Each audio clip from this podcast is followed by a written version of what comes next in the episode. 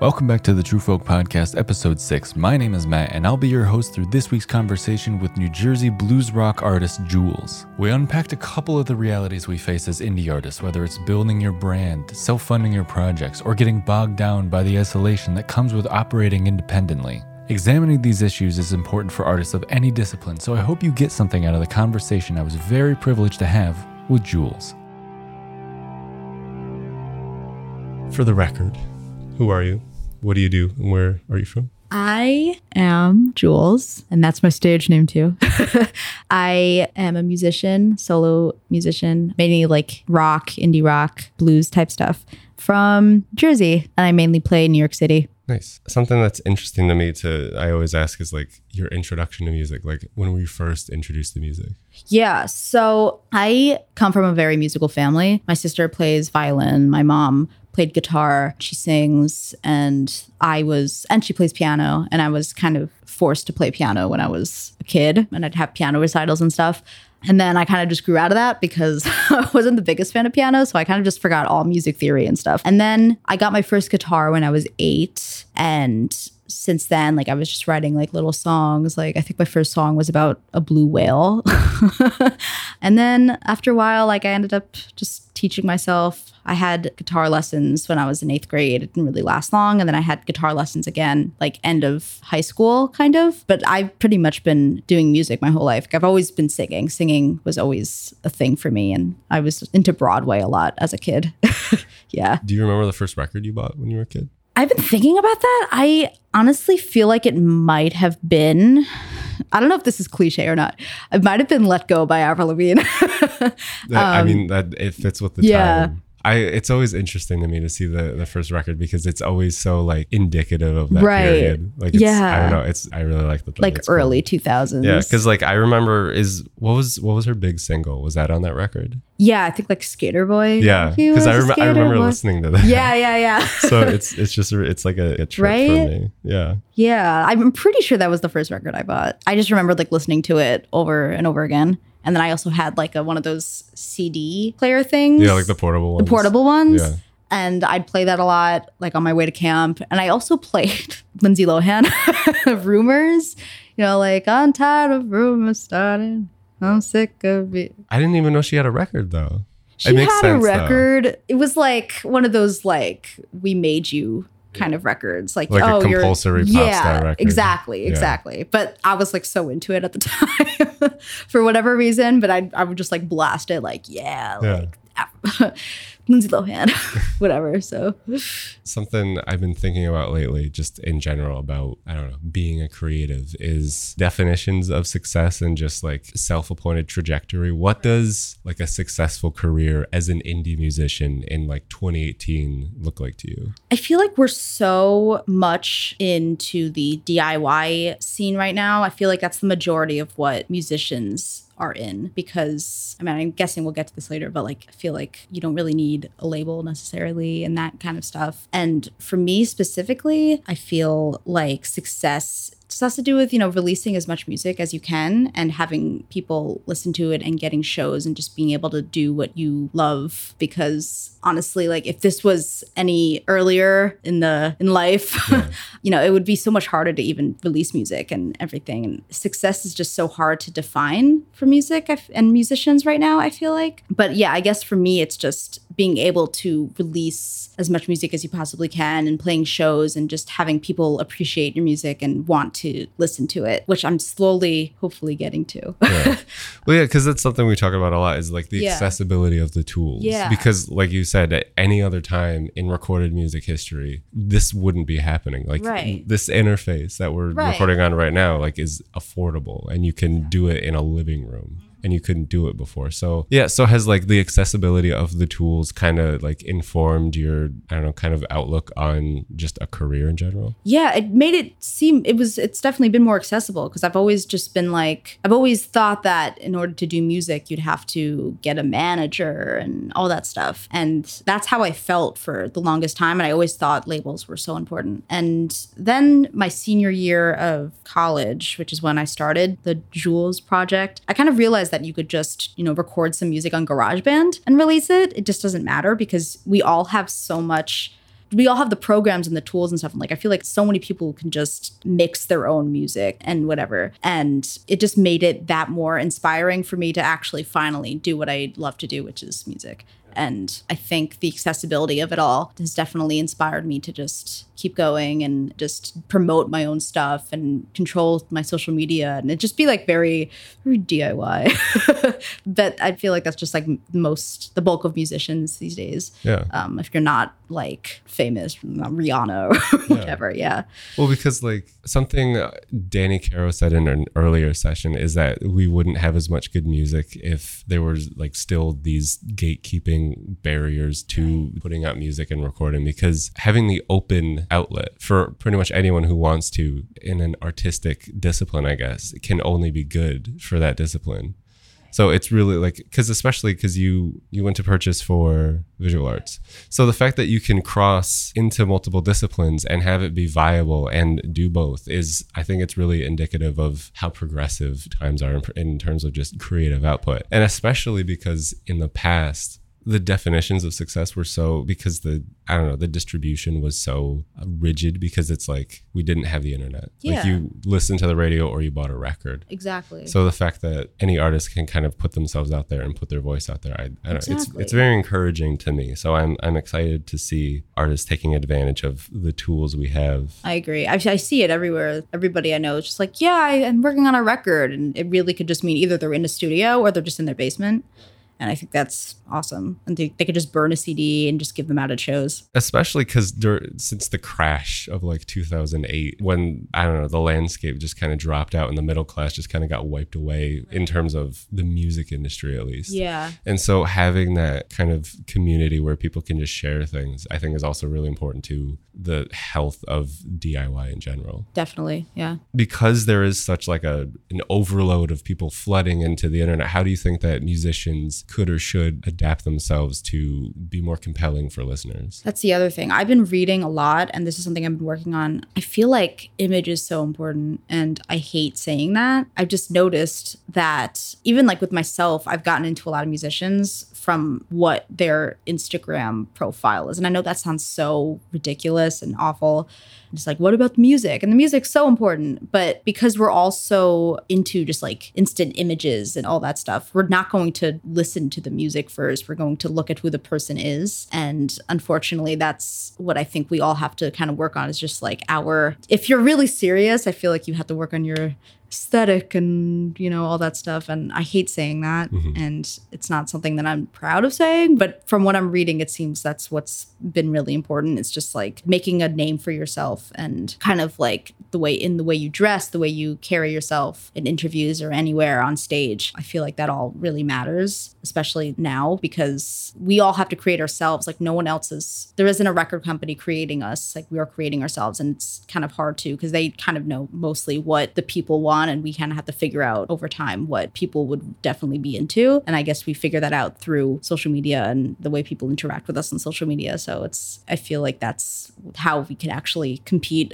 Yeah. and make it honestly Totally. Do, Yeah. you, do you think that because people are so used to self curating their media input that we're so in tune with aesthetics and it's such like a deciding factor now? Yeah, it really is. Like I said, like there's just so many bands that I've gotten into because I was into their aesthetic. And now I don't even care about their aesthetic. Like I just I love their music. But I just know like that's what attracted me to them at first. But for the most part, like when when it comes to Purchase bands and stuff, I they're either friends of mine or I've heard about them. A lot of bands I've also just heard about and I wanted to play, but like really small musicians and bands that not a lot of other people know, I've found out through looking at their you know Instagrams and social media and stuff and the way that other bands would talk about them that not a lot of people know. So yeah, I feel like aesthetic and the way you present yourself is very important. And there will be folks who will kind of lament the oh aesthetics, what but like you said, what about the music? But I think that's it's not that outlandish because back in the day you would go to the record shop and you would flip through album art.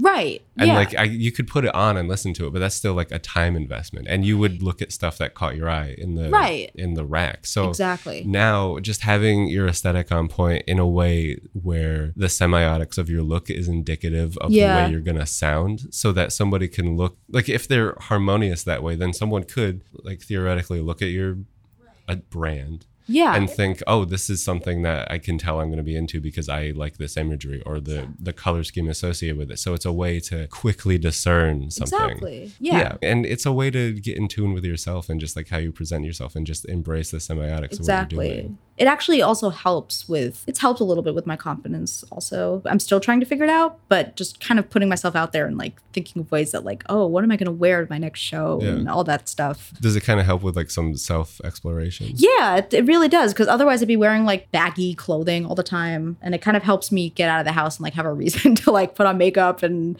kind of you know look more appealing. well, you can you can get into like the artist character. yeah, kind of like it's a character. yourself. I remember my guitarist. We played a show, at Garcia's, like in the Capitol Theater, and there was this one performer before us who had like pink hair, and she was she just carried herself in such a like outgoing way. And my friend, the guitarist, was just like, you need to create the performer Jules like separate from your personal self, and you need to create that brand. And you know, like she probably isn't shit. Like she's she has pink hair, or whatever. Like how many girls have you seen with pink hair who perform? I know I'm a big an asshole, but that's what he said. And um, he was just kind of like, you need to create, you know, Jules, and so people see like a character and less of just like a real person all the time. Because I feel like that might, I don't know, it might not be as appealing to people, which is sad. But not all the time. Like, are people into realness? They want to see like a character who just kind of carries themselves in such a you know confident way. And I'm not that much of a confident person, but when I'm being someone else on stage, it definitely makes me feel more confident because I'm not necessarily being like my full self. But also being myself. I don't know. It's so weird being a performer. You have to be in character. It's bizarre. yeah and especially because with anything that's like person to person interaction people will always be attracted to the thing that's like larger than life or just Yeah. has something about it exactly. and it's you say that because like the artist versus self dichotomy is some uh, it's something that like everyone struggles with like the performer versus like who you are and some people try to like as closely marry the two as possible and be their core selves at all times and some people go the other way and dive into the character as much as possible like someone like father john misty is Yes. a completely made up character but then uh like Sun Kil Moon he's like i feel like that's how he talks to people his songs like that's it all the time yeah. so, and even how you present yourself that way is indicative of your, like, I feel like all action is self revealing. So, even your performer self, it's still you. I don't think Yeah. it's disingenuous. And that's something Definitely, like, yeah. even, even me, like, right now, is this me or is this podcast Matt? Right. Yeah. But they're both me. But they're both you. Yeah. I don't know. It's something like, am I being genuine? But it's all you. And It's just all you. embracing every aspect of yourself. It's Right. I don't, it's interesting. But something else I've been thinking about lately is is it a reasonable expectation, especially when these tools are so accessible and creativity isn't like a privileged thing anymore? Is it reasonable to expect to make a living solely off creative output? Uh, I actually had a long discussion about this with my parents yesterday because I'm thinking of moving to LA by the end of the summer. And it's mainly, you know, like out of a sense of, you know, having a dream of making it in LA. I feel like DIY musicians, if you're not selling out auditoriums, I don't know if you could really make a great living off of creativity. I feel like you need to find a way to be creative for a company and for and that and less for yourself, which is awful. I've been under the impression for a while that like all musicians, you know, they make money because they could play shows and sell records. But once I started actually doing it, I realized that you don't really make that much money. At least I don't right now. There's like a threshold. It's definitely. yeah, and I also I work full time and do music on the side, I guess. So right now I'm really focusing on like my source of income being from the full time job that I do. And when I listen to interviews of like more famous, um, I guess DIY musicians, they claim that they don't really make that much money either, and that they have jobs that aren't in music, you know? So I feel like if you're not Beyonce or like even I feel like Mitski might be doing pretty well for herself. I don't know. Because if you're not selling at auditoriums, I don't know where the money is necessarily coming because you also have to pay for tour. You have to pay for, you know, where you're going to stay and you have to pay to make records and be in the studio and all that. So it like things cost money. And I kind of didn't realize that. I was like, no, I'll make money from playing shows and you know releasing records but i think most of that money plus the money that I, I get from working full time pays for you know making records and doing all that. So it's so hard to say if you could actually make money doing this. It's more of i feel like it really is mostly just because you want to do it than it is like i'm gonna make a living off of it. I mean you can make a living but it wouldn't be the most you know like fancy lifestyle. Yeah, and it's like we like we were talking about the the Mitski talk. One Yeah. thing she said is that after school she was saying that, like you have a job that you live off of and then you do music and apparently it's just like kicking a brick wall over and over again until you finally break through and then maybe then you can make a living off of music. It was funny how at commencement all the speakers who were creatives were like, "Yeah, you're going to have a day job." It's gonna happen. Uh, don't feel bad about it though. And like, the other thing I was thinking about with like with the success thing is I don't know. Some folks might feel it's like oh I'm a failure as an artist. I have a day job. Like I'm not making money off my art. But I feel like the old rules and uh, expectations don't apply anymore. Because the other thing that I was thinking about is how the songs have never been more necessary. You know, we all need to put music out, but none of us, we're not making money from the music though. So kickstarting that is hard. So, like, since you've graduated, how have you been dealing with the fact that you need to put out music, but it's expensive to put out music? Yeah, it's hard. It definitely pushes me in a positive way to want to work on projects and write new music and release it. And it definitely helps with working on your own creativity and yourself as a songwriter, um, which is a positive aspect of it. But also, you know, you release something and you're like, maybe this will be it. Maybe this will be the thing that starts breaking that brick wall, but it's not. And then you have to release something else until you finally get that music that that people you know pay attention to and that blogs catch on to and radios catch on to and i haven't reached that point yet but i hope to soon and i think if you do have i feel like the majority of us have macbooks and whatever and if you have garageband on that macbook i encourage artists to just record on GarageBand and master and, and, and not really master, but mix their own, you know, music and release it on SoundCloud or whatever, Bandcamp even. Because if you can't afford to go to a studio, we have the the tools here in, in, in our own houses, you Yeah. know. So it should encourage people to want to release their own music in that way, especially in a time when you need to keep releasing music and have music to even land gigs to, you know, do whatever. Yeah, it's it's a it's definitely a weird time. Some old school people will kind of get mad at like people because we've grown up with this stuff so they'll get Yeah. mad because it's like um, i heard a professor once he was talking about one of his students who was like oh i couldn't do this project and he was like what do you mean you couldn't do it you have a phone Yeah. you have a laptop you could have done it Yeah. so yeah like it's just i guess not being precious about it and just like getting it done for your own art's sake Exactly. Like GarageBand, Logic, they all have like built-in drums that you could use, which I did for my first demo thing when I first released music. You could figure out many ways to make your music sound more legit than just like a recording you made in your basement, you know. A lot of the times like I record so many ideas on my phone, on my voice memos. And I've heard of a lot of bands, DIY bands who actually do record their own music and release their own music from recordings from their phone. And you have GarageBand on your phone too. You know, you have like all these tools and I think that you should utilize them because they're there for us to to use and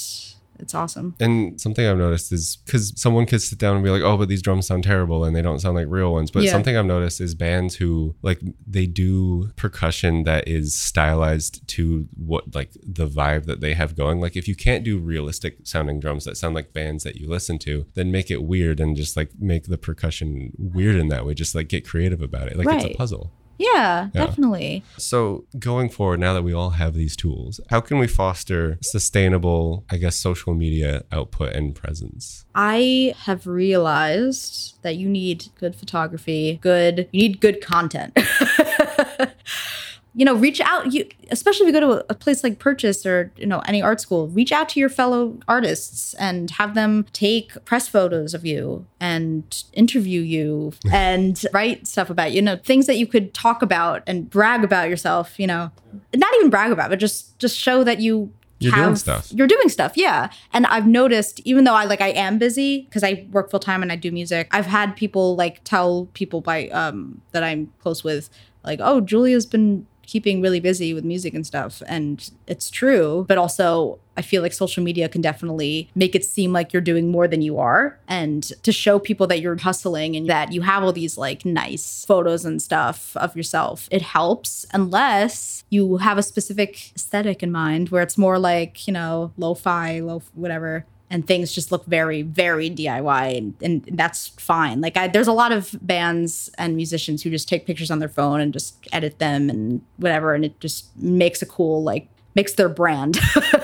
And i don't know i've noticed because i've had like photographers reach out to me they just want to like take pictures and it definitely helps up your importance a little to have like good press photos and everything to just collect on your social media So essentially, just put out content, do whatever you want. But Yeah. if you have trouble, reach out to your community. Exactly. I've worked with so many people who are just my friend. Like I, I have friends in film, I have friends in photography. Also, one of my friends just shot a music video recently of me, and I have another friend who's in film who wants to shoot a music video. Like you could, especially if like if you go to art school, which you probably did if you're doing music, but not necessarily, but a lot of the time you did. Just reach out to your fellow creators and work on something cool with Yeah. them. I saw an article that said DIY doesn't mean do it alone. Yeah, So- exactly. You don't have to do it alone. Like sometimes you do do it alone, and that's really fine. And that's something I've been trying to make myself feel better about because I also do photography and do art. So I like do a lot. Like I go to a location and I bring my camera on my tripod, and I'm like, okay, like self timer, and take a picture just to upload and be like, I have a show on Friday at this place, and look at look at me. and then I also made my own album artwork, but it gets really tiring, and you kind of get bored of yourself sometimes, and you want, you know, but then you realize that you, yeah, you have these other creators that you could reach out to, and these other artists, and they could do these things with you and create something magical with you, and it definitely helps you get more excited about your own stuff rather than just always doing something on your own. Like, and that's something else I want to start doing is collabing with other artists to create something and getting more input from other artists when I release music because I can't strictly rely on everything that comes out of my mind because I think the best art is, you know, people work on together. And I think that's what makes it the most magical and worth listening to. Yeah.